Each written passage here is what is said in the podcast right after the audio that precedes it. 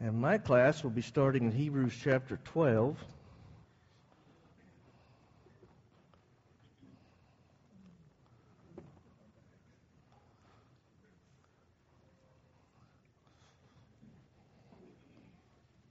Does anybody else think that maybe Greg's age probably also prevented him from running those two miles?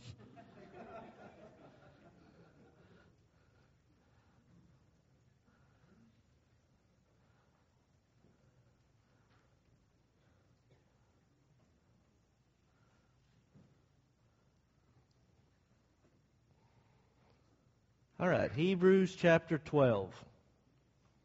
Hebrews 12. If you remember, uh, if you were here Sunday, I'll, I'll, cover some of that whether you were or not, but chronologically, what's happened is uh, there are Jewish Christians who have been struggling with this persecution that's always come from the Jews, but now, because of what's happened in Rome, uh, persecution is now coming from Rome as well. And so what ended up happening was some of these Jewish Christians have kind of backed off a little bit. They've gone back and tried to hang on to some parts of the old law because uh, that eases some of their persecutions. So uh, as we got into Hebrews chapter 10, the consequence of what was happening with their actions was, and, and, by the way, the book is the arguments as to why they have so much better under this new law than they had ever had under the old law, much less now that it's not in effect. But then we got into chapter 10 and saw that one of the consequences of, of their drawing back was that some of them weren't even gathering together for worship anymore. And so they are challenged to be faithful in their, in their worship to God, not only for themselves, but also because of uh, the others who need them for strength and encouragement and everything to keep going, because everybody can get discouraged, right? So then into chapter 11, which is the chapter that everybody knows about in Hebrews. It, we call it sometimes the Hall of Faith because it has all of those names in it about people who did something by faith. You know, Abel and, and Noah and Abraham and Sarah and all of these individuals that did things by faith. And so we kind of pull it aside and, and use that as our teaching. And there's no problem with that. That is what the text says. But if you keep it in its context, there's a reason he's he's giving this list. And the reason he's giving this list is because these people who are, because of their fear and because of their struggles, they're pulling back. He's trying to encourage them to say, look at all these people who had struggles just like you did, who were all alone sometimes, who didn't have all the answers, but they kept going. And when they kept going, it was because of the evidence. What's faith? The substance of things hoped for and the evidence of things not seen. They had evidence that God fulfills his promises. And so they kept going, and he took care of them, right? And so the challenge to them is, you know, you need to keep going. Don't back up and, and give up what you, uh, what you have gained. Don't back up and lose uh, what has been accomplished because you lose then. And so now as he gets into chapter 12, and I don't think, uh, who knows, maybe I'll be faster tonight than usual, but I don't think we're going to get all the way through chapter 12 and 13 tonight. I'll get as far as I can and maybe summarize and encourage you to read more at home. But, but as we get into chapter 12, what we're really going to hit with is this, this idea now that you have seen these people that are encouraging you, here's what you then do about it. Okay, so chapter 12, we start in verse 1. There, your first word's a connecting word. You see that? Therefore, so the chapter breaks probably not a great place here. I mean, it works because it allows you to see where you're supposed to be, but the context is continuing. All these people who are listed here, and now he says, Therefore we also, since we are surrounded by so great a cloud of witnesses, let us lay aside every weight and the sin which so easily ensnares us, and let us run with endurance the race that is set before us looking unto Jesus, the author and finisher of our faith, who for the joy that was set before him endured the cross, despising the shame, and has sat down at the right hand of the throne of God. Now, a couple things that really don't get understood because we forget a context has to do with the sin and with the, the witnesses. Uh, I, I can't tell you how many times I've heard people talk about this verse and talk about these, wit- these angelic witnesses that are all surrounding us. The, how, where have we seen any of that in this context? No. The crowd that they're being as witnesses are the people who have walked by faith. The context is he's just gone through a whole list, a huge crowd of people all throughout times who have proven that God is faithful that God is honest, that God does not lie, and He fulfills His promises. Now, those are witnesses to God's uh, uh, honesty, his integrity, isn't it? They're witnesses. That's what a witness does. Somebody that attests to something else. So we have all these witnesses all throughout time who have shown that God fulfills his promises. Since that's true, he says, then we need to lay aside the weight that easily besets us and run with endurance the race that's set before us. What weight was uh, besetting them so easily? Well, that's too generic. It was a lack of faith. Why weren't they worshiping? Well, that was happening, but wasn't it because they were afraid of the persecution? Why were they drawing back to the old law? Because they were afraid of the persecution? And so that's a faithlessness. Why did the spies that went into the land come back and say, We can't take the land? They were afraid. They were afraid. And God called it faithlessness. So the sin in this context is faithlessness. So instead of drawing backwards or being drugged down, in fact, the idea here of this weight is like, remember, I don't know whether you remember these from when you were a kid, but when I was a kid, they had this toy, and it was like a lemon that was on the end of a, of a I don't know, a plastic uh, stick or something. It had a loop on the end of it, and you put it on your foot, and you could swing it around and jump over it with the other foot, work kind of like a hula hoop. You remember those? Okay, but that just doesn't come off your foot, right? You just try. Can you imagine if that thing was like a bowling ball? Wouldn't that be great? Well, that's the idea here. You've got this thing stuck on you, and it's like a bowling ball, and you're trying to run this race, and you got this faithlessness there. You're not going to run the race, right? You're certainly not going to finish. So he's saying, get rid of that, wait, lay it aside, and then run. Keep going. Keep walking with God and keep your faith where it ought to be because when you do that, then God is able to fulfill his promises. See, that's the thing about God's promises. They are conditional on us meeting the demands that he makes. Abraham, I will give you this land. I promise. What if Abraham doesn't walk with him? What if he stays in Ur? He's not going to get the land, is he? Noah, I will protect you from this flood. You've never seen rain from the, fall from the sky, but I'll protect you from it if you'll build this ark. Promise. What if he doesn't build the ark? He's going to drown like everybody else, right? Okay, so they got to keep, they've got to keep running. Oh, and by the way, looking unto Jesus, you know, who could run a race looking backwards? I remember uh, sports uh, growing up, especially the sport of baseball, was bad about this. Uh, players sometimes, you know, if you get up there and you're batting and you hit the ball, you like to see where it goes, right? And so they're running and they're watching, and before long somebody throws them out because they weren't they were watching where the ball was going. You can't run that way when you're watching this way, right? You can't run forward when you're watching backward. So your focus has to be on the end of the race, and the end of the race is the one who is the author and finisher. What does that mean? That means he executed it and completed it. So you run with him and you focus on him and you're going to make it through the race, aren't you? Isn't that a promise? Okay. Verse 3. For consider him who endured such hostility from sinners against himself lest you become weary and discouraged in your souls. This is the hard part. Uh, this is the hard part. See, if I'm running this race and I'm focusing on Him, I'm trying to be successful in it, and all of a sudden I have, I don't know, I have a loved one who's struggling in life. That takes my attention, doesn't it? Or I have, uh, maybe I get fired from a job. That takes my attention, doesn't it? Or I have a health emergency. That takes my attention. Uh, all kinds of all kinds of these problems out here in the world take our attention from us. So we're running the race, and we look at all these things. And are there not times that you that you wake up and there's so many things that are happening in your life? There's so much of a struggle that you just think to yourself, "I'm not sure I can even do today." You know, we we joke around about stuff like that, like Monday mornings. Yeah, Monday mornings are rough a lot of times. Are there times that you wake up on morning, Monday morning and think, "Well, I'd like to stay in bed today," right? Or other days. And what you're doing is you're so overwhelmed that you just don't want to face what life has for you that day. You just don't want to do it. It's too much. So what he's saying is what happens is when we quit looking at the finisher of the race and we start looking at this problem and this problem and this problem and this problem, then we get distracted. And when we get distracted, we can't finish the race. These temporary things around us distract us. Keep reading. Actually, let me read that again. uh, and then pull it forward into verse 4. For consider him who endured such hostility from sinners against himself, lest you become weary and discouraged in your souls. You have not yet resisted the bloodshed, striving against sin. So we consider him and keep looking at him because he made it through it, right? And don't let these things distract us and realize, and by the way, when you're going through things, this is really difficult. I don't want you to get the idea that, that the author here is saying this is easy.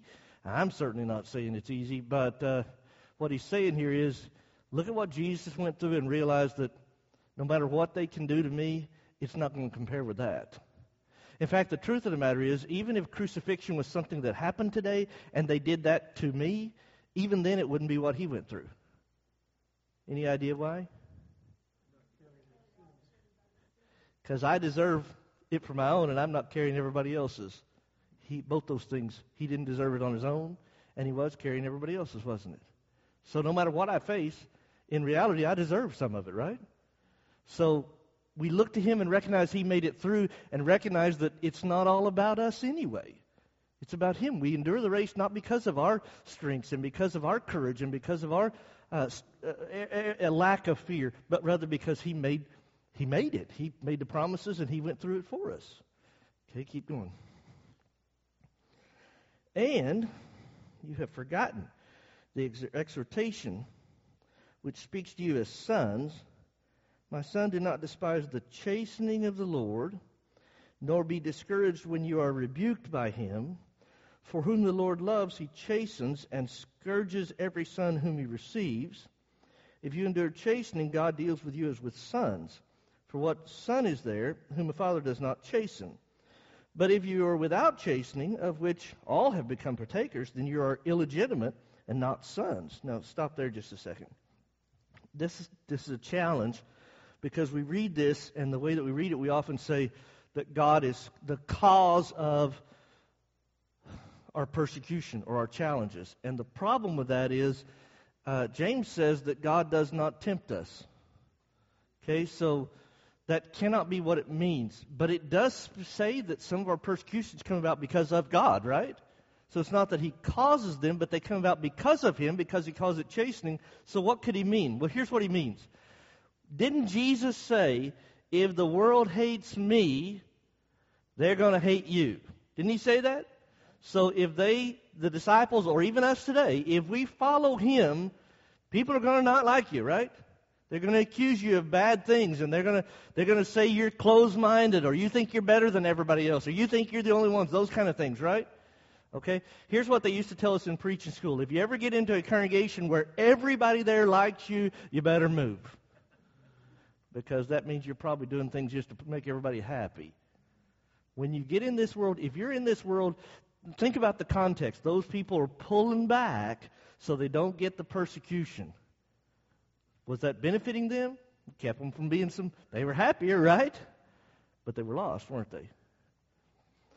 Remember, uh, some, maybe sometime in your life when you were training for something, whether it be a sport to play, or maybe you were on a diet and you had a goal you wanted to reach, or maybe you wanted to complete an education or something like that. Was any of it difficult? Yeah, it takes discipline, doesn't it? You have to set goals and you have to you have to focus on and go through what you have to go through because you get to the end of strength. Wouldn't it be a whole lot easier just to give up in the short term? But then you don't reach the goal, do you? So he's challenging them to keep going and endure these persecutions because that actually shows that they're that they're following God. Keep reading. They make a choice. That's exactly right. Now he's going to make it parallel it with what we know about life. Furthermore, we've had human fathers who corrected us, and we paid them respect. Shall we not much more readily be in subjection to the Father of spirits and live? For they indeed for a few days chastened us as seemed best to them, but he for our profit, that we may be partakers of his holiness. Now, that's kind of weird. Uh, we do we do want to think about it from a parental uh, perspective just for a moment. I don't think there's anybody anybody here whose uh, whose life is blessed uh, where you are today who looks back on a parent who taught them about God or, uh, you know, and had curfews and had rules and all of that, who looks back at this point and says, Well, I wish they'd just let me do whatever I wanted to do. Nobody does that at this now, do you? When you were there, when you were a teenager, you didn't want all the curfews, right? You didn't want all the rules. You didn't want all those things. You didn't want to have to sit and listen to some guy preach every two times, two times every Sunday, right? Yeah, and you'd had to sit still. You didn't want to do all that stuff. But now you look back and you think, well, I sure am thankful for that, right? Okay? So, but when you're going through those things, it feels like you're being limited. And the truth of the matter is, what he's doing is, what our parents are doing is trying to get us through difficulties and learn and grow and become something, right? Okay, but listen to how he says that at the end there, what we just read. He says, For they indeed for a few days chastened us as seemed best to them, but he for our profit, that we may be partakers of his holiness. Now, wait, if our parents are trying to get us through difficulties and teach us and make us better people, isn't that for our good? So then why does he say they do it for a short time the way it seems best to them, but he does it for our good, for holiness? Here's what it means. No matter what my parents taught me, it's limited to here, except for what's connected to God. What's connected to God goes beyond here. How many times do you suppose that I've talked about that, that passage where Jesus said, What shall a man profit if he gains the whole world and loses his own soul? And I told you that word, the original word there that's translated soul, does not mean that you're lost for eternity. It means what's worth giving your life for. Okay? Well, all those things, did your parents give teach you how to make a living? Isn't that great? But how far does it go? As long as you're breathing, right? Did they teach you to be disciplined and, and learn things? Learn what you need to know? Yeah. How far does it go? As long as you're breathing. So the discipline that they made, they put in our lives to make us into something is a great thing, but it's limited. But what has been given to us by God's discipline, as well as through our parents, is eternal. That's a difference, isn't it? Keep going. Verse 11. Now, no chastening seems to be joyful for the present, but grievous.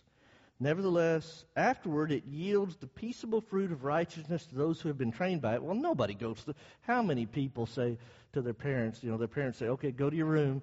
You're, you're going to sit in your room and think about what you've done for 15 minutes. How many kids go to the room and say, oh boy, I uh, sure wish I hadn't done that. I, uh, I'm, I made a terrible mistake. I need to go back in there and apologize. How many kids do that? Or how many kids you think in there sitting there thinking, boy, my dad's as mean as they come? Right? Yeah. But later on in life, you learn something, didn't you?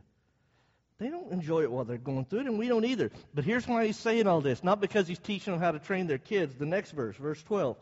Therefore, strengthen the hands which hang down and the feeble knees, and make straight paths for your feet, so that what is lame may not be dislocated, but rather be healed. There's why he's telling them all this about parents and discipline.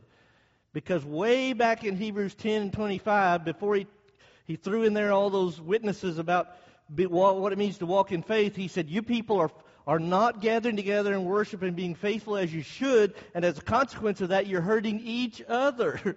You have a responsibility to each other. So now he says this the reason you're backing away is because of this difficulty, but you got to get through the discipline, and the way you get through it is strengthen the hands that are weak and uphold the feeble. Uh, when we started chapter 11 on Sunday, I asked you what faith looks like. Does it look like uh, mountaintop jumping, one mountaintop to the next mountaintop, or does it have valleys in between? Has valleys, doesn't it? Okay, so there's going to be days that you're going to be strong, days that you're going to be uh, on a good path and in a good place, but maybe not tomorrow, right? Maybe not the day after. There's going to be days that you're going to be more in the valley. And when you're on top of the mountain, you have a responsibility to the ones who are in the valley, don't you? And therefore, when you're in the valley, there's others. Remember Galatians chapter 6 when Paul is writing about everyone bearing your own burdens, considering yourself, and then everybody bearing each other's burdens. And we talked about how the bearing your own was like carrying your own backpack. That's what that word meant. And then bearing each other's burdens, that word meant an overload. So everybody has a responsibility to, to carry what they can carry, but everybody sometimes has to deal with more than they can carry. So that's when you're in the valley. And that's when you need each other. Okay? Well, if you're not here, how do we get that? That's uh, I don't teach Hebrews 10:25 as a as a thou shalt not thou shalt passage. I don't I don't teach it as God says thou shalt not forsake the assembly. I, I teach it as this. If I forsake the assembly, I forsake you as well as God. So when I walk away from him, when you need me, I'm not there. You know, if you could if we could think about it, if we could get to this place where we recognized how important it is not only for our worship to God, but for our, our, our brethren who are in need, would it not make a difference? If your family needs you, are you there? Your kids call you. You remember when your kids went off on their own for the first time and they call you in the middle of the night?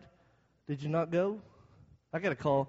I got a call one time from Paris or somewhere like that from a daughter that was at a train station saying, "We don't know where to go." Well, how am I going to get there and fix that? But if you could, you would, wouldn't you?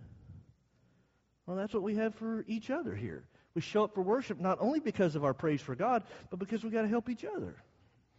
Lift up the feeble hands. All right, keep going.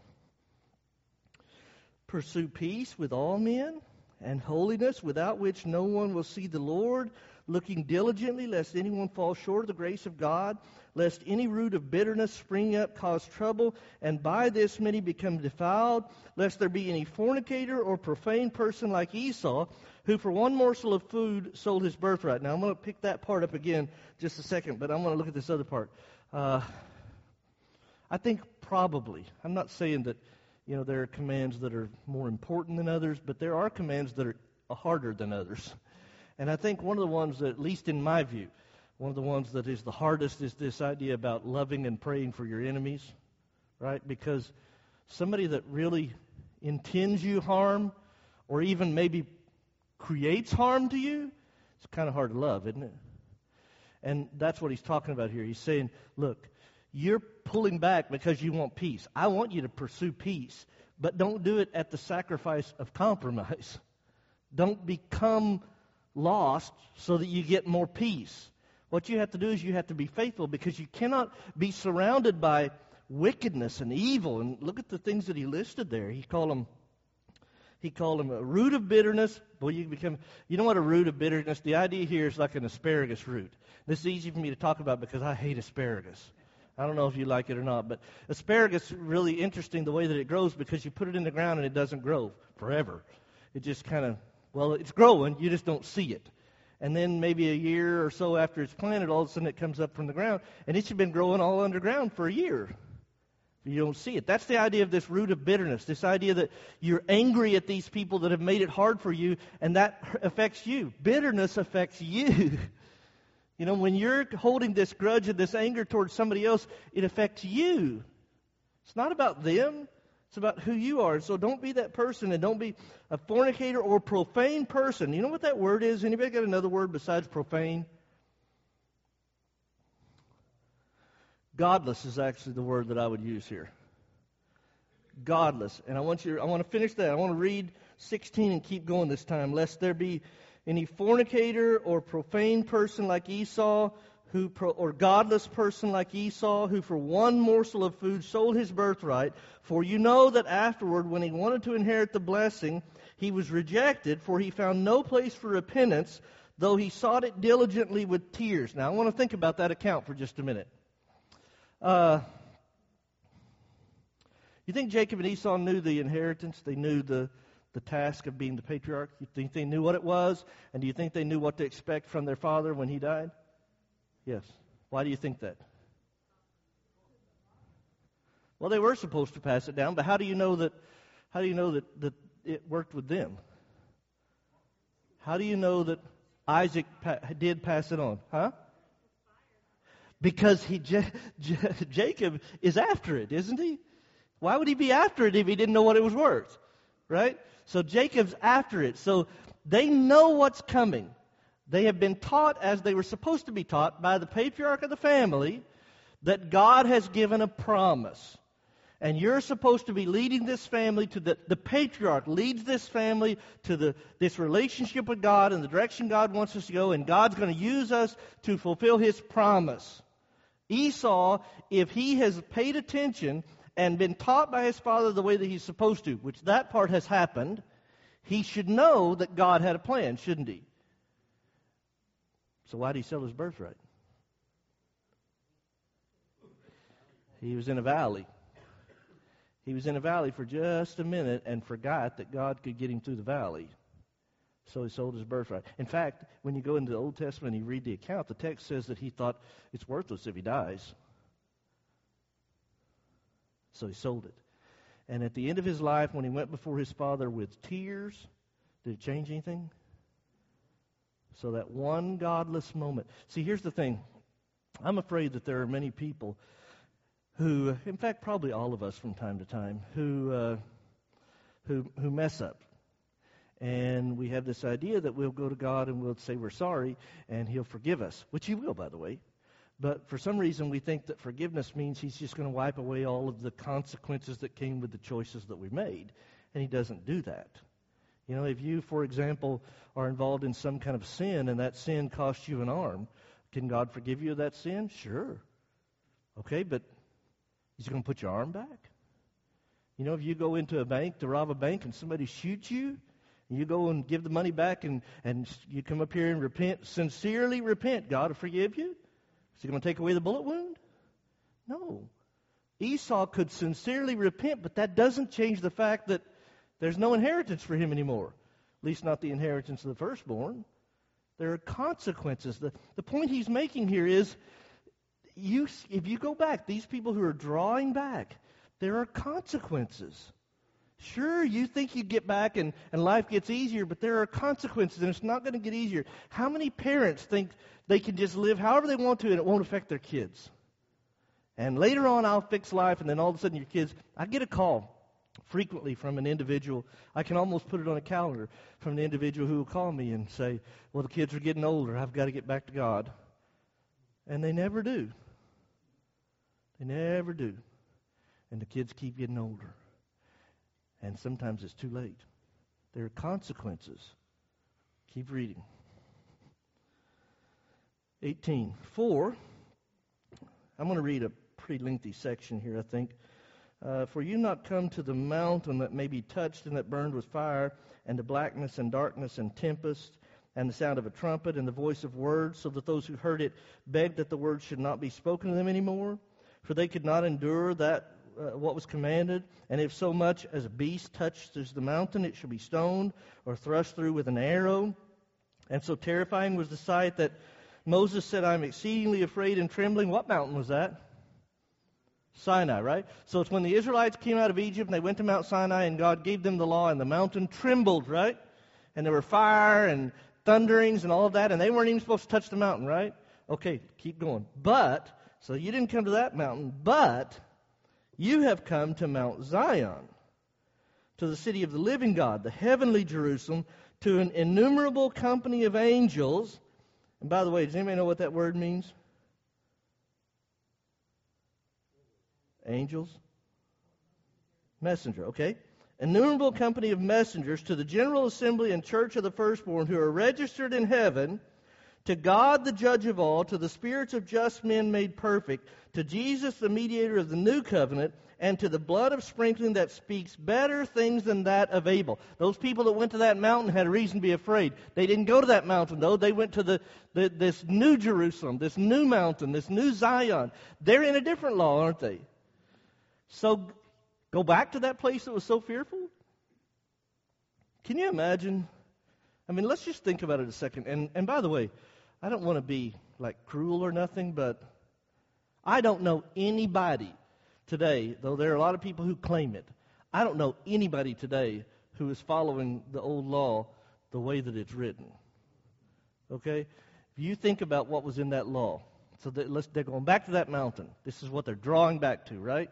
How about morning and evening sacrifices? And that doesn't mean putting a few coins in a collection, does it? Sacrificing. And we're talking about big camps, and when they get into land, big land, right? It's not like they could, you know, go to their neighbor's house and or do it at home, right? I mean, they had sacrifices that had to be made, and they had to give so much of all of their blessings, and they couldn't work on the seventh day, could they? And then the seventh year, they had to quit working on the land, didn't they? And if they didn't do what God told them to do for the first six years, guess how the seventh year is going to go? And then every 50th year, all the servants. I mean, you realize how many requirements are in that law and how difficult that law was to follow?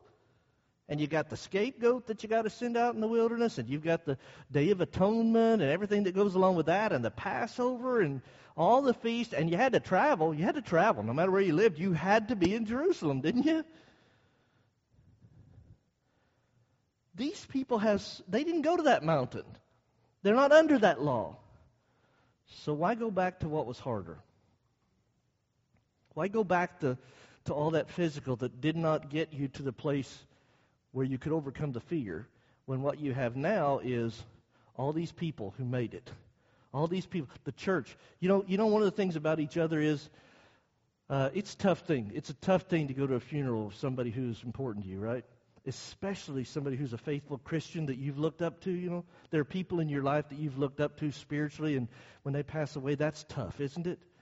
But the truth of the matter is, what it is is an example that you can make it. That's somebody that made it, right? And so that should be an encouragement. So we see all of that uh, in, our, in our church family and the people around us and the examples of people who have gone on. We have all these people in the New Testament recorded for us so I can know I can make it because they did. So I can keep going, and that's the challenge here. But there's more. 25.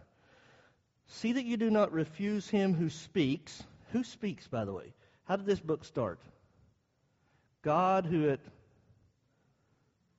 sundry or different times past spoke unto the fathers by the prophets, hath in these last days spoken unto us by his Son. Okay, all right. See then that you do not refuse him who speaks, for if they did not escape who refused him who spoke on earth, much more shall we not escape if we turn away from him who speaks from heaven, whose voice then shook the earth, but now he has promised, saying, Yet once more I shake not only earth, but also heaven. Now, this yet once more indicates the removal of those things that are being shaken as of things that are made, that the things which cannot be shaken may remain. Therefore, since we are receiving a kingdom which cannot be shaken, let us have grace by which we may serve God acceptably and reverence, uh, with reverence and godly fear, for our God is a consuming fire. Now, let me just, I got a whole lot to say about this, so I'm going to try to remember all of it. Uh, all right, their challenge is, their challenge is, if you look at that text, he's talking about their challenge about not being at the mountain, but being at the New Zion, right? And then he talks about this thing that shook, and then there was another. God had promised there was another shaking, and, and the, the second shaking would make it where you are part of something that could never be shaken. And that sounds a lot of confusing, doesn't it? Except for when you go through God's record, you find that what he was talking about when he talked about shaking of mountains and things like that was not a literal thing, though it did happen sometimes literally, like at Sinai. What it signified was a changing of law a changing of law. So uh, uh, Sinai shook to signify they are not under the rule of Egypt anymore, right? They have this new law being given to them by God, and He is making them a nation. But was that how long was that law supposed to last? Was it ever supposed to be for eternity? It was supposed to last to bring the Messiah in, who would bring in a New Testament after his death, right? Hebrews writers already talked about that. So he said there will be another shaking. But when that shaking happens, those people will be a part of a place or a thing that will never be shaken. And we remember Jesus standing before his disciples and asking, Who do the people say that I am? And they say, you know, one of the prophets, and he says, What about you? And Peter says, You're the Christ, the Son of the living God. And he says, Upon this rock I will build my church, and the gates of hell shall not prevail against it. It will never be shaken. It'll never be defeated. It'll never change. Not that kingdom. Okay, if you're a part of that kingdom, why you go back to the other one that's being defeated? And has and by the way, by the time this book is written, I mean, obviously we know that the old law was fulfilled and taken out of the way. Not only did this passage say it, but Colossians 2:14 said it. And so we know at, the, at Acts chapter 2 on the day of Pentecost, the new covenant or the new law came into place, right? So they don't live under that, and the old law has been replaced. But does that mean Judaism is gone from the earth? No, it's still there. That's why these people are persecuting them. But they're about two years from, from Titus and the Roman army surrounding Jerusalem and destroying all of their records, all of their city, all of their temple, all of their opportunity to practice the old law. Gone. Okay, what he's saying to these people is, why would you go back to that thing that was so shaken when you're a part of something that won't ever be shaken? Their persecution feels like shaking, doesn't it? Their struggles feel like shaking. If you, if you leave it because you don't think you're going to make it, he's saying you're going to make it unless you go back. All right, now I got like seven minutes to do 13. Uh, let me just tell you kind of what he does here in the beginning. Uh, since all these things are true, since they need, he's telling them to, to be faithful. Stay where you are. Don't go backwards. Now he's going to say how to do that, kind of in a, a preacher sense. And what I mean by that is he makes points. You know, I usually have an introduction, three points or four, and, and then a conclusion. Well, he kind of does that. He, he tells them to let brotherly love continue, and then he tells them how to treat strangers, how to treat the less fortunate, how to treat your spouse, how to treat your possessions, how to treat the elders and those who teach you. All those things come up in the first eight verses. Let me read it real quick. Do not forget to entertain, well, let brotherly love continue. Do not forget to entertain strangers, for by so doing, some have unwittingly entertained angels. Wait, let me ask something there. Did he say you might entertain angels? He said some have. That doesn't mean you might. That means you need to treat people right, even if you don't know who they are, because they might be your family. Think about when Abraham had those messengers come to him. What if he had rejected them? And they showed up to talk about Lot and Sodom or the promise to have a child. So he's saying, treat. You ever run into, into somebody that you were around them for a while before you knew they were actually a brother or sister in Christ? What if you had acted the wrong way? Keep going. Uh, remember the prisoner as if chained with them, and those who are mistreated, since you yourselves are in the body also. See, we're talking about each other, right? In the body. Marriage is honorable among all, the bed undefiled, but fornicators and adulterers God will judge. Let your conduct be without covetousness, and be content with such things as you have.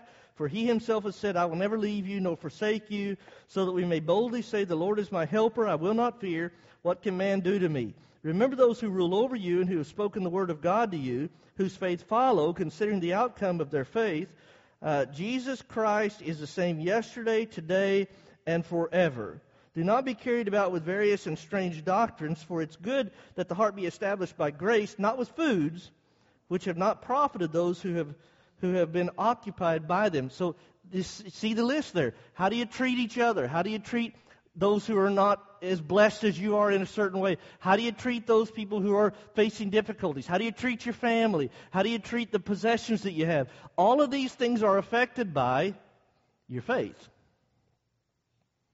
You've heard me say before in sermons, many times I would suppose, maybe in classes many times. I love the illustration. I've used it so many times of the paper plate, you know, the, the potluck plate that has dividers in it so that if you have you know, the small sections where you're going to put your vegetables, but you don't want the green bean juice to get in with the good, good stuff, right?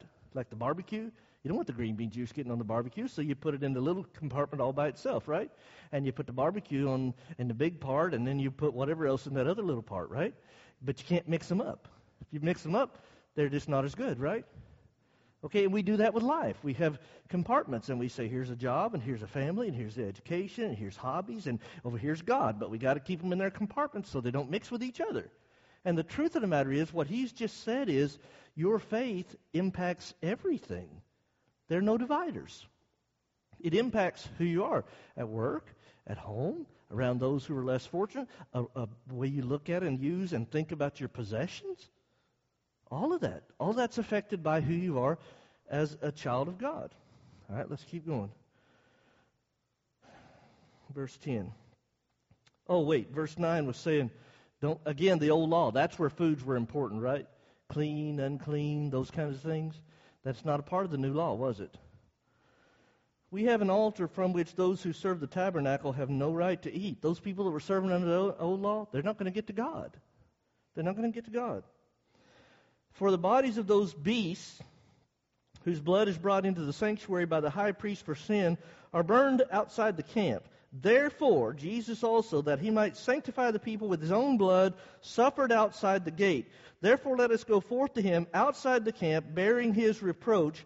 For here we have no continuing city, but we seek the one to come. Think about what he's just said. What is peer pressure? Pressure to fit in, right? You got peers around you who are a certain way, and you've got pressure on you to fit in with your peers, right? That doesn't have to be a bad thing. Sometimes peer pressure can be a good thing if the peer pressure is to get people to do good instead of bad, right? So by itself, it's kind of neither good or bad. But the truth of the matter is, if the peer pressure around them is trying to get them to hang on to Judaism instead of Christianity, that's a bad thing, isn't it? And so if they hang on to that, they're going to lose. But if they don't hang on to that law and they realize that the reason they can't is because all those sacrifices didn't mean anything, right? And Jesus, though, fulfilled it. The sacrifices were physical. He fulfilled it, and he suffered outside the city. Just like the bulls and goats were outside, he suffered outside. So where are we going to be? Are we going to be in with the crowd? Or are we going to be outside? Hmm. Christians are never going to be in the majority. We'd like to think that. We'd like to think that you, I, I'm an optimist. I'd like to believe that we could change this, this whole county if we, if we worked hard enough and we reached out to enough people. I'd like to believe we can convert a lot of people in this county. But I also know we're never going to be in the majority. Never going to be on the inside.